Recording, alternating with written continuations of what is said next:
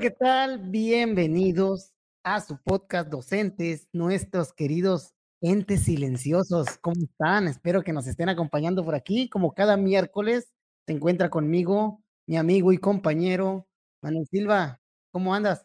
¿Qué onda, Andrés? Feliz Navidad a ti, feliz Navidad a todos los que nos escuchan, a quienes nos ven, que hayan pasado un excelente tiempo con todas sus familias, que hayan tenido un tiempo muy bonito para reflexionar, un tiempo, pues, que, se haya cumplido el verdadero propósito de estas fechas, que es que el amor de Dios esté en cada uno de los hogares, de cada quien que nos escuche, de sus familias, y pues esperando que se cumplan los deseos del corazón de cada uno de ustedes y que le hayan amanecido cosas a sus niños, ¿no? A quienes tengan niños en casa todavía y a quienes no, también se vale que les haya amanecido algo a cada quien.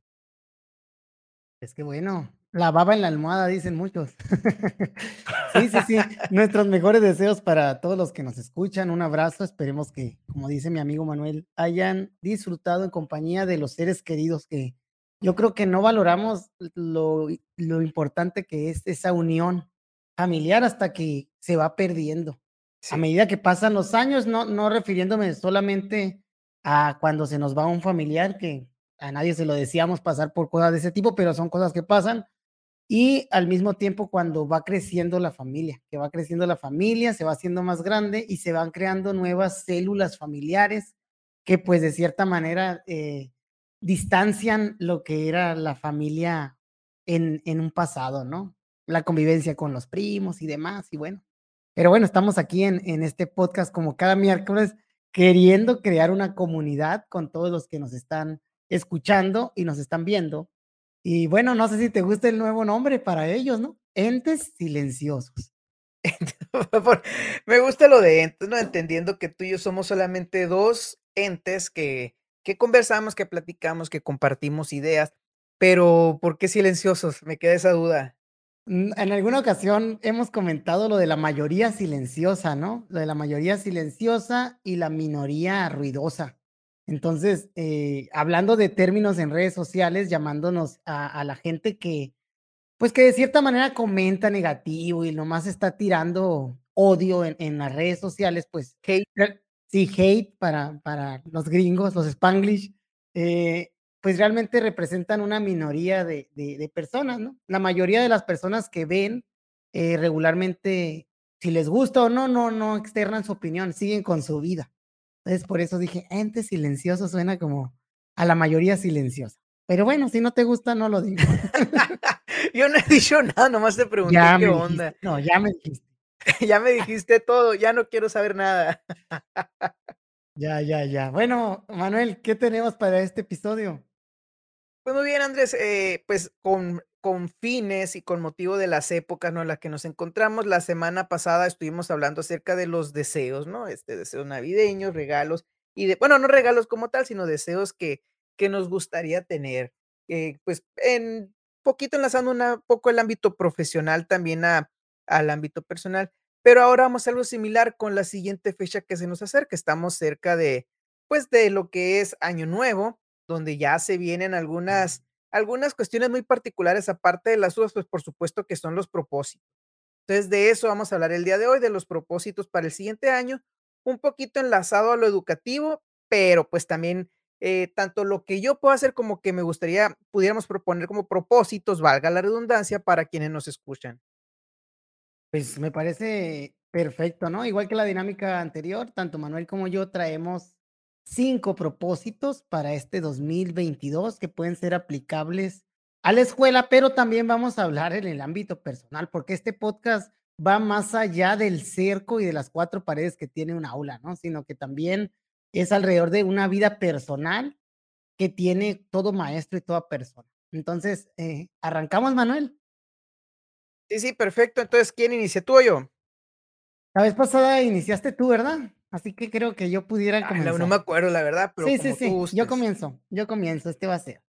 Mira, pues yo el primer propósito es algo que tiene mucho que ver con mi persona, tiene que ver con algo que a mí me encanta, que es la tecnología.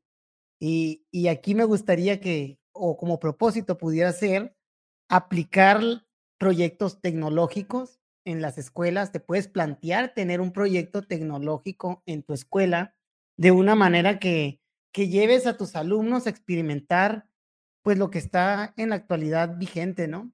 Proyectos en redes sociales, proyectos en, en gaming, en videojuegos, pero que incluyas la parte tecnológica. De esa manera, pues eh, la parte tecnológica de cierta manera está muy agarrada con la innovación y pues la innovación siempre te despierta cuando haces algo diferente, algo de una manera distinta a lo que conoces, pues de cierta manera también llama mucho la atención. Entonces, para mí ese es, el, es uno de los primeros propósitos que puedo hacer, aplicar la tecnología o tener proyectos tecnológicos en mi aula o en mi escuela que lleven a la manera de enseñar al siguiente nivel. Muy bien, me imagino que, o sea, hablas de toda la escuela y aplicado para cualquier función, ¿no? Si es Sí, sí, docente, sí. docente, si es directivo, directivo, supervisor y demás funciones, ¿no? Claro que sí, en, en cualquier eh, función se puede aplicar. De hecho, en, en lo personal ya tenemos algunos proyectos que vamos a implementar este semestre que están muy, muy de la mano de, de esta parte de la tecnología, de los que tal vez hablemos más adelante, ya que se vayan cristalizando para no, para no cebarlos, vamos a decir, ¿no? Para no cebarlos. Muy bien, me parece perfecto, Andrés. Eh, pues el primer propósito que yo tengo anotado es que te va muy de la mano lo que hemos estado platicando, ¿no? Yo creo que, que hemos hablado y no hay tema que, no hay día que no se siga escuchando el tema del COVID. Incluso en la cuestión de los deseos de- del año pasado, pues fue algo que estuvimos platicando. Y mi primer propósito sería cuidar y mejorar la salud. Yo sé, y esto va para todos, como te dije, son deseos a lo mejor un poco generales, pero también particulares, eh, perdón, propósitos un poco generales y también particulares que, que yo luego también como una recomendación, quien guste nos pudiera acompañar o pudiera retomar algunos de esos propósitos. Eh, la cuestión del cuidado, eh, primero cuidado de la salud, sabemos en qué fechas estamos, sabemos qué está pasando a nivel mundial, sabemos la importancia de cumplir con los protocolos, pero de repente se nos olvida o pensamos que el COVID se ha vuelto la última causa de muerte en México y resulta que no sigue habiendo hipertensión. De hecho, muchos de los casos eh, que se agravan de COVID es porque ya hay una enfermedad crónica eh, previa o porque ya hay antecedentes, ¿no? Entonces sigue habiendo hipertensión, sigue habiendo obesidad, sigue, sigue habiendo ataques al corazón y, y diabetes y todas las demás. Entonces, como primer propósito, tanto mío y que yo recomendaría a cualquier maestro, cualquier función, intendente, personal de apoyo y demás, es primero que nada cuidar la salud, seguir los protocolos, pero también mejorarla ¿Y mejorarla en qué sentido? Pues en lo que todos conocemos, este, curiosamente nos pasa bien bien raro, ¿no? Que que no no no nos necesitan decir cómo mejorar nuestra salud, porque ya lo sabemos, el detalle es que no lo hacemos. Sabemos que es bueno hacer ejercicio, nos hemos cansado de escucharlo en la tele, en los anuncios que han puesto el IMSS, el ISSSTE, incluso ahora con estas campañas de vida saludable que están muy padres, recomendadas, ¿no? Este, para quienes no han tenido la oportunidad de revisarlas o quienes no las han checado, no solamente es para verlas con los niños, sí hay una recomendación, de, al menos de mi parte, ¿no? A mi personal y, al personal con el que trabajo, de que apliquemos una de pérdida. Hoy y mañana no tomo refrescos, hoy y mañana no como azúcar, hoy y mañana camino mm, de los pasos que yo quiera caminar. Entonces, ese sería mi primer propósito, cuidar y mejorar la salud, porque pues sin salud no hay nada. Sí, no nos no cabe duda, ¿no? Que algo que nos está enseñando este escenario es eso prácticamente, que que sin salud no hay no hay nada, ¿no? Y no tener una buena salud o poner en riesgo la salud de una población general, pues detiene el mundo de la manera que que lo hizo en estos, pues, hasta ahorita, casi 2 años ya. Entonces, eh, muy buen, muy buen deseo para tanto para aplicarlo en lo personal como para aplicarlo en los proyectos escolares. Te voy a decir que eres predecible, ya sabía que lo ibas a decir, por eso no los anoté yo aquí. Ese. Voy con el segundo entonces, Manuel. El segundo deseo para mí. No, es que mira, pudieras decirme, pero pudieras decirme que, ay, es un propósito que todo mundo hace, ¿no? Sí. sí, sí, sí, adelante, adelante, sigue tú, Manuel. Se me va un poquito el internet. Te decía que pudieras decir, es un deseo que todo es un propósito que todo mundo hace. A mí se me hace algo muy padre, y yo, bueno, yo se lo he dicho a mi esposa, ¿no? Este, preocúpate el día que deje de intentar hacer las cosas. ¿Por qué? Porque tú dirás, y esto va para todos, es que el año pasado me hice el propósito y el año antepasado, pero al menos está el propósito. Si por alguna razón no pudiste, dicen por ahí, ¿no? Como cuando hablan de emprendimiento, planta 10 semillas y con que una te crezca, bueno, con que un año te enganches, con que un año cambie tus hábitos, con que un año sea bueno, ese es, o sea, yo sí recomendaría, por más que tú dices, ay, otra vez el mismo propósito, ya está, me avergüenza, no importa, sigue intentándolo, no importa, no te, o sea, preocúpate el día que digas: "Ya no vale la pena que me lo proponga, porque sé que no lo voy a hacer". Entonces, es probablemente predecible, pero, pues sí, sí me se me hace muy padre y muy importante. No, no, sí, sí, yo no digo nada de eso, solamente lo digo lo digo en ese en esa tónica. Y qué bueno que mencionas eso de de sembrar 10 semillas y a lo mejor germina uno, porque mi siguiente propósito tiene que ver con eso.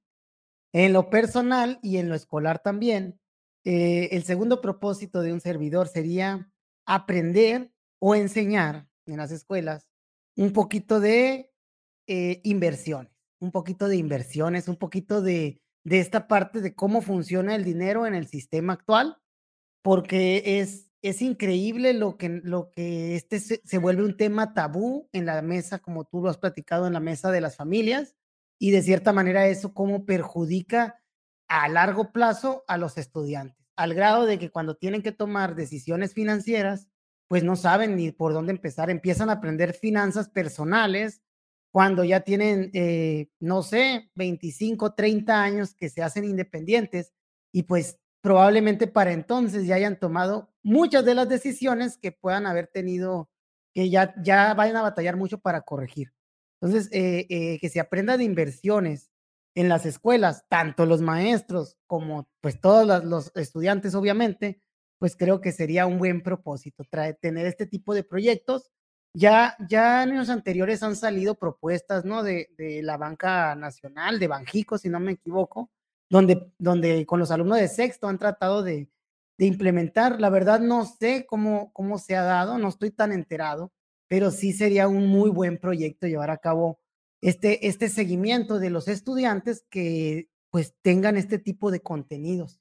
A la larga, para ver qué tipo de decisiones toman, ¿no? Porque creo yo que muchas de las decisiones, eh, de en este tipo, que se toman mal, se toman por desconocimiento.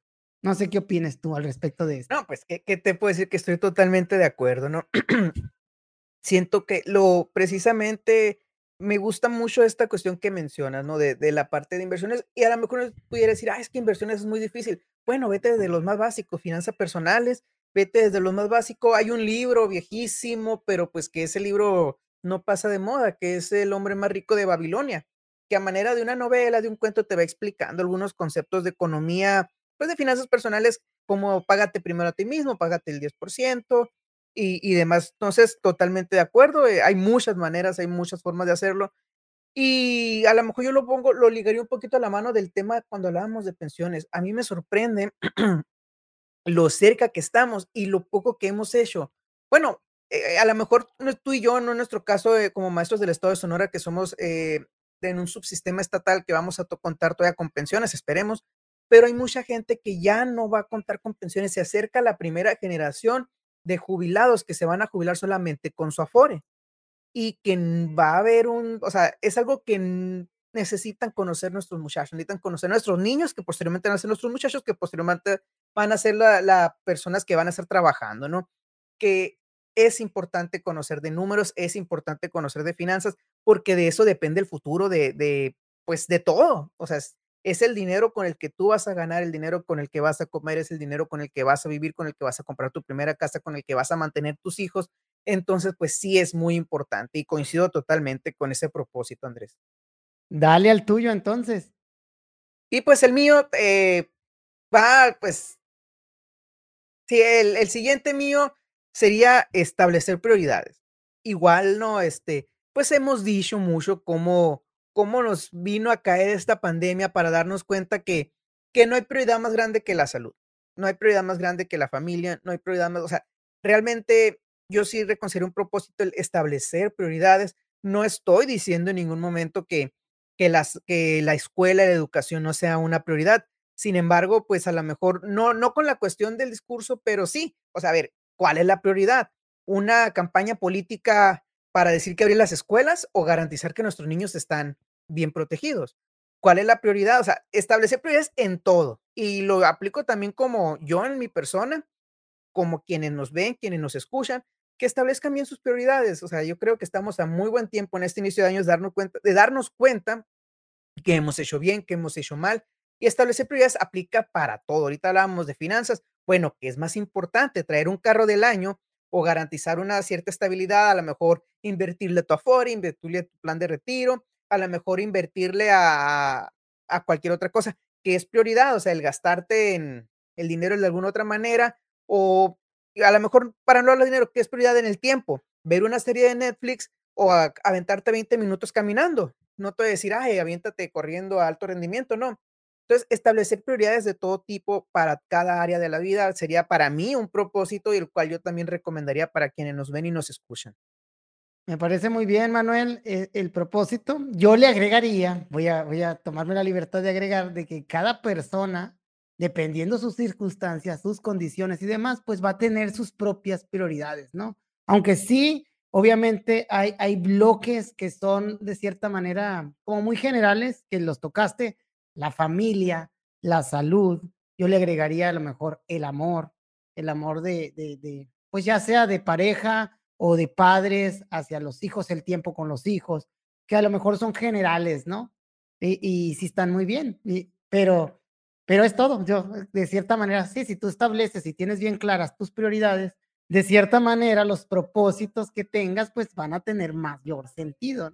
Eso es lo que, lo que pienso, ¿no? Y de cierta manera los propósitos obviamente deben de tener un orden de prioridad también para ti, para que tú puedas eh, cristalizarlos, realizarlos ya sea en el ámbito escolar o en el ámbito personal.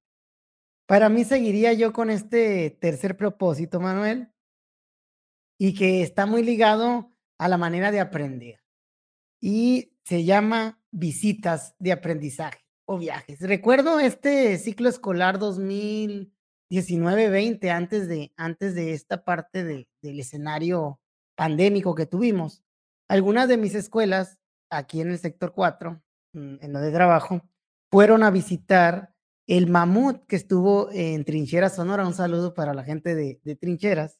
Y, me dio tanto gusto, Manuel, me dio tanto gusto saber que, que se estaban organizando, que pidieron el permiso, que tuvieron eh, el chofer y todo para ir desde San Luis Río Colorado a visitar el mamut a, a Trincheras como un, una experiencia de aprendizaje que creo yo que las hemos dejado de lado. Entiendo yo que a lo mejor vas a decir, pues ahorita las, las cosas no están como para, para ver, ¿no? Yo creo que con medidas, y a veces no, no solamente es, es, es obviamente hacer un viaje largo así, ¿no? Puede ser un viaje algún lugar de la ciudad, un espacio libre, donde se puedan mantener la distancia, pero que cambies esas cuatro paredes de, de aula donde, donde se supone se generan los aprendizajes por espacios abiertos, por otras experiencias que también te dejan un muy buen sabor de boca al momento de, de aprender.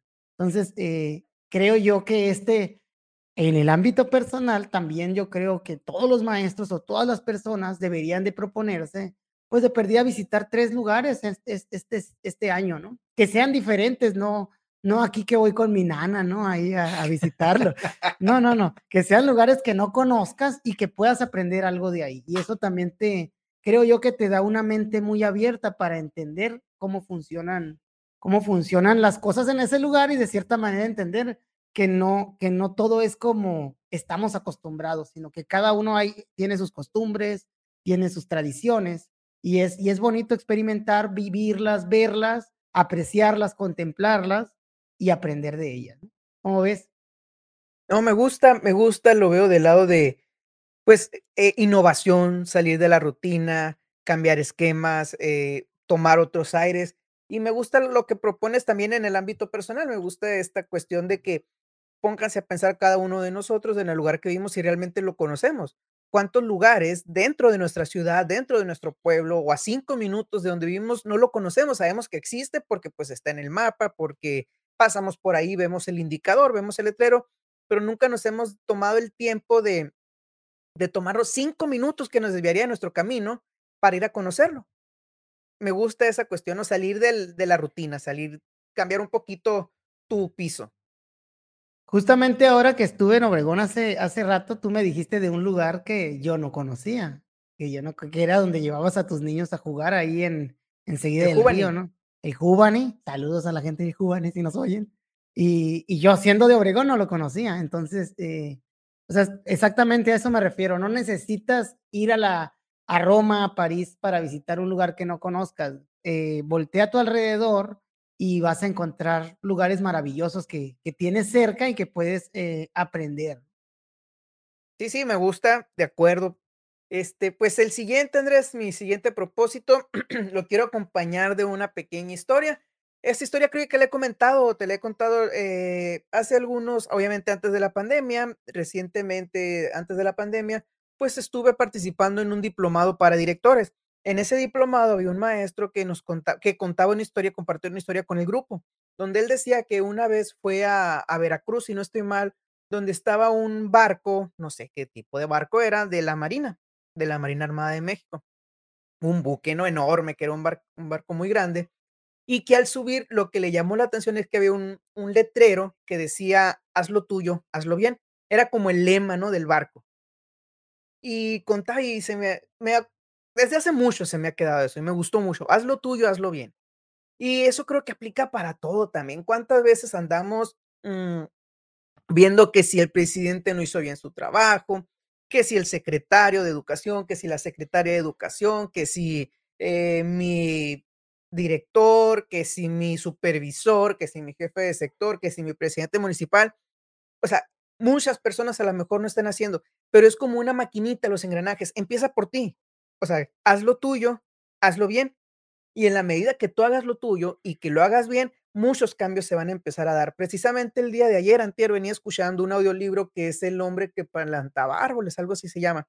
Y está muy padre, narra una historia de de un señor que vivía ahí en los llanos y que todos los días salía a plantar árboles, salía a plantar semillas, bellotas, si no estoy mal.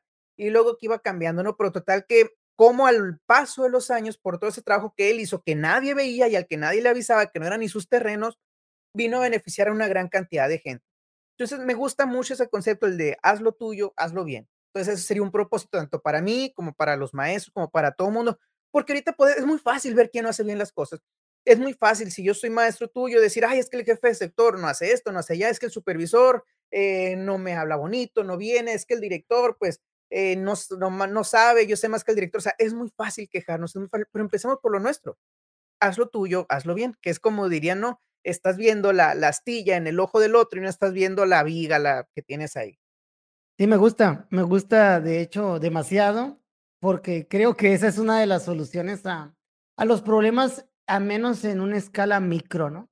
Tú puedes, de cierta manera, controlar la parte que te toca a ti nada más, no puedes controlar lo que hacen los demás. Entonces, cuando los demás no hacen lo que tú esperas o lo que tú crees que es lo correcto, realmente, eh, te puede generar un malestar a ti que viene de una razón externa, y eso no debe de ser.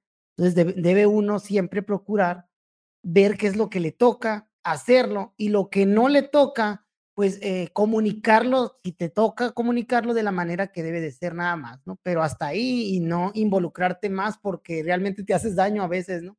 Entonces, yo sé que lo tuyo va más a la proactividad, a, bueno, tú tienes un rol, haz lo que te toca y siéntete contento y y a gusto con con esa parte. Autorrealízate a través de tus propias acciones. Me gusta mucho, Manuel. Bueno, pues, eh, vamos con el propósito 4 que tengo por aquí, y ese es algo controversial, ¿no? Pero, pues, ahí te va también. A A ver. a ver, a ver si te gusta. Este propósito es se llama así: "Tratar de enseñar menos". Así es, tratar de enseñar menos. Y es una crítica regularmente a a la clase tradicional, a la clase de la explicación, a la a la clase del maestro que lo sabe todo, que se pan pone enfrente del pizarrón a explicar sus métodos, eh, que cree que son los más cortos o más ideales, pero que le coarta la libertad al niño de la del descubrimiento, de cómo poder resolverlo con los métodos propios, aun cuando el camino esté lleno de piedras, aun cuando el camino esté más lejos, más más lento, eh, el trayecto tiene un mayor significado en el aprendizaje que simplemente dar soluciones, eh, de cierta manera metódicas que son más cortas, ¿no? Y esto pasa regularmente en la en las clases de matemáticas, es lo más común cuando enseñas fórmulas y enseñas este tipo de cosas, que el niño podrá memorizarlas y decir: "Ah, bueno, pues ya sé cómo, eh, sacar un área", por ejemplo, ¿no? Con una fórmula.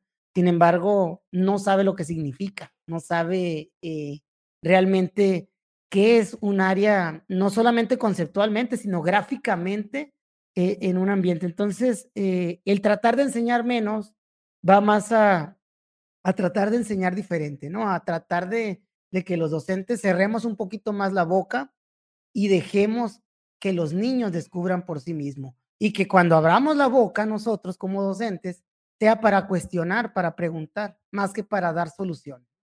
No sé cómo ¿Por la veas. salió tan feo el trabajo? No. No Sí, falta que lo agarre por ahí. Sí, sí, no, no, no, pues, a ver, esa es la única manera par de hacerlo, esa sería una buena pregunta. sí. ¿O tú cómo crees que debe de ser? ¿Cuál solución le darías a esto? A ver, explícanos de qué se trata, dejar que los niños se expresen, y de esa manera vamos a descubrir grandes cosas, al menos en matemáticas, creo yo que se da mucho, pero aplica en todas las áreas, ¿no? Realmente, cuando das un tema de historia, a veces lo lo das con las fechas importantes, eh, con los datos relevantes, con los personajes principales, y no dejas, eh, averiguar o investigar a los niños. Imagínate que les contaras una independencia, por decir, a manera de chisme, de un pleito con alguien y otro, o sea, yo creo que hay maneras más más, eh, distintas, ¿no? De de ser, o con un método más científico, donde, pues, traten de hacer una investigación a fondo, a ver qué qué logran descubrir de los personajes, ahora que hay tanta información. No sé, tratar de enseñar menos va más a eso, a tratar de enseñar diferente, a tratar de a dejar de explicar tanto y dejar que los niños descubran más. Me gusta, y me gusta también dentro de lo que comentabas de es algo muy interesante, el cerrar un poquito más la boca y el escuchar más. Y eso aplica para todas las áreas de nuestra vida, ¿no? Este, nos pasa principalmente como maestros al estar acostumbrados a al estar siempre al frente en una en una posición, en un lugar que te da autoridad, que te permite tener el uso de la palabra, es muy difícil que nosotros soltemos la palabra. Híjole, y empiezo por mí, ¿no? Muy difícil soltar la palabra, y a la mejor ser un buen propósito hablar menos y escuchar más, ¿no? Porque cuando tú hablas, eh, pues, tú estás dando de lo que tú tienes, pero cuando tú escuchas, tú estás recibiendo de lo que otros tienen. Tienes razón, totalmente. Totalmente, Manuel. Sigues tú. Sí, híjole, este me gusta, pero no me gusta el título. Y A ahorita vas a ver. por qué. Mejora continua. Es, o sea, es de esas cuestiones que sí, sí, sí, pero no. ¿Por qué te digo que no me gusta el título? Porque ya mejora continua lo hemos englobado en una cuestión de cursos para carrera magisterial, o cursos para el programa que haya, o cursos para lo que sea. Pero mejora continua no es eso, es ser mejor cada día. En todos los ámbitos, decían por ahí, imagínate que tú eres un un 1% mejor cada día de lo que fuiste ayer, en un año serías un 365% mejor, ¿no? Interés compuesto y les vas sumiendo y lo que tú quieras, porque realmente no sería un 365, sería más todavía. Pero bueno a lo que voy, ese es el concepto al que me quiero referir con mejora continua. ¿Qué áreas de tu vida puedes mejorar? ¿Qué áreas de tu vida a la mejor te falta pulir? ¿Qué áreas de tu vida, mm, tú puedes cambiar hábitos, puedes cambiar dinámicas, puedes cambiar acciones que te permitan ser mejor? Iniciando, por supuesto, pues, el ámbito personal, lo que algunas cositas que ya cambia eh, mencionábamos ahorita, y que vienen a ser propósito, ¿no? Que leer más, el comer mejor, eh, o sea, todos los que tú y yo ya conocemos. Pero también en el ámbito del aula, decías ahorita, dar las clases de una manera diferente, pues, es un proceso de mejora, eh, cambiar las dinámicas tradicionales, es un proceso de mejora, son mejoras, yo lo vería así como darle un granito, un granito de arena, cambiar al pe pequeños detallitos, a eso me iría ya más con mejora continua. Como te digo, no me gusta el título porque lo hemos englobado en algo muy específico, cursos que no me sirven para nada, dirían por ahí. Pero no, realmente mejora continua es ser mejor cada día. Pues, le hubieras puesto ese título, ser mejor cada día. No, no, mejora continua porque vamos, pues, vamos relacionado con con el ámbito docente, ¿no? Conocemos muy bien ese término, pero lo hemos lo hemos desviado. Y sería bien, sería sí. bueno recuperar el el verdadero valor de ese término. O sea, el verdadero valor del término mejora continua es ser mejor cada día. Así es, me gusta me gusta, Manuel, y creo que que es válido, ¿no? Y te aplica también en lo personal, como como lo mencionas tú, ¿no? Y tiene que ver con realmente ser consciente de de qué es lo que puedes mejorar, pues, en cualquier ámbito de de tu vida, ¿no? Entonces, sí sí, me gusta, te lo compro, como decimos por acá. Vamos con el quinto y último, Manuel. Este lo dejé para lo último, pero pero creo que es el más importante, realmente. Y tiene que ver, eh, tanto en lo personal como en en lo en el aula. Y creo que este es uno de los grandes secretos del de los aprendizajes, de cómo generar aprendizaje. El el pasado era tratar de enseñar menos, este es divertir más. Se trata de divertir más. Creo que en el aula necesitamos no ser payasos, ¿no? No necesitamos payasos enseñando, pero sí necesitamos, eh, personas que sepan reírse, personas que sepan apreciar, eh, la risa, eh, la sonrisa, la buena actitud, lo divertido como uno de los mejores aliados para que se generen los aprendizajes.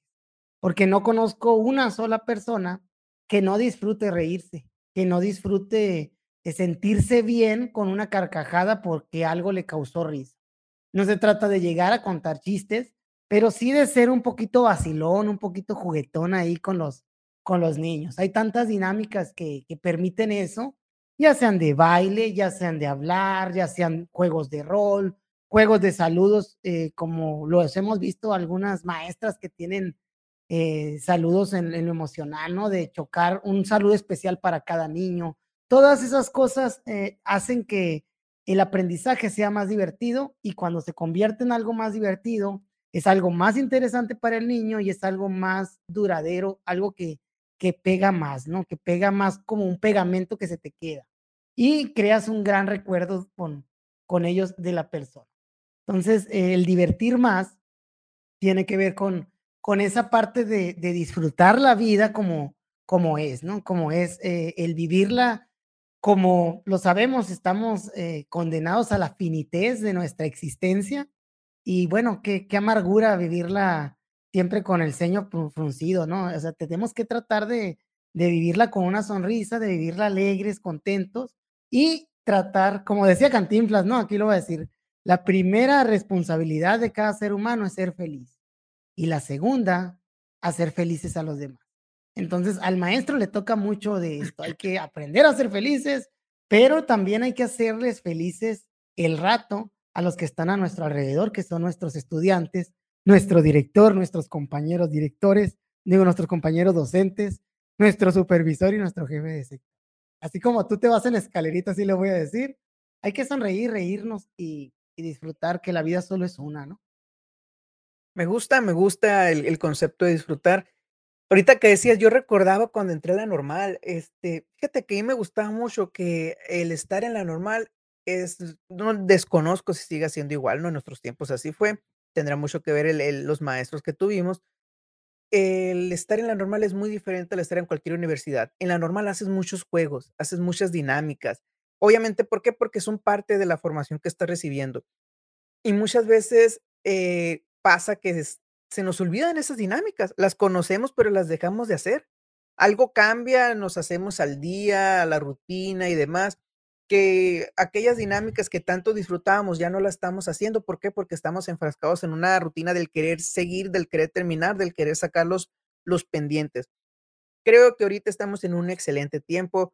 En en los casos de las escuelas que están asistiendo de manera presencial, pues son asistencias escalonadas, no son tantos niños. Es cierto, hay que aprovechar el tiempo, pero pues para todo hay tiempo. Entonces me gusta totalmente tu, tu concepto del disfrutar, porque es muy importante, al menos mm, quienes, quienes si quisieron ser maestros, pues no voy a decir que, o sea, cada quien tiene sus propios motivos, ¿no? Pero yo siento que algo es una esencia o parte de la esencia del maestro es el disfrutar, el dar clases, el disfrutar estar en la escuela. Entonces, me gusta totalmente. Te la compro, voy a decir. Muy bien, Manuel. Cierra con, con el último propósito. Pues el último, yo creo que soy predecible, ¿no? Porque realmente el último para mí es ser agradecido.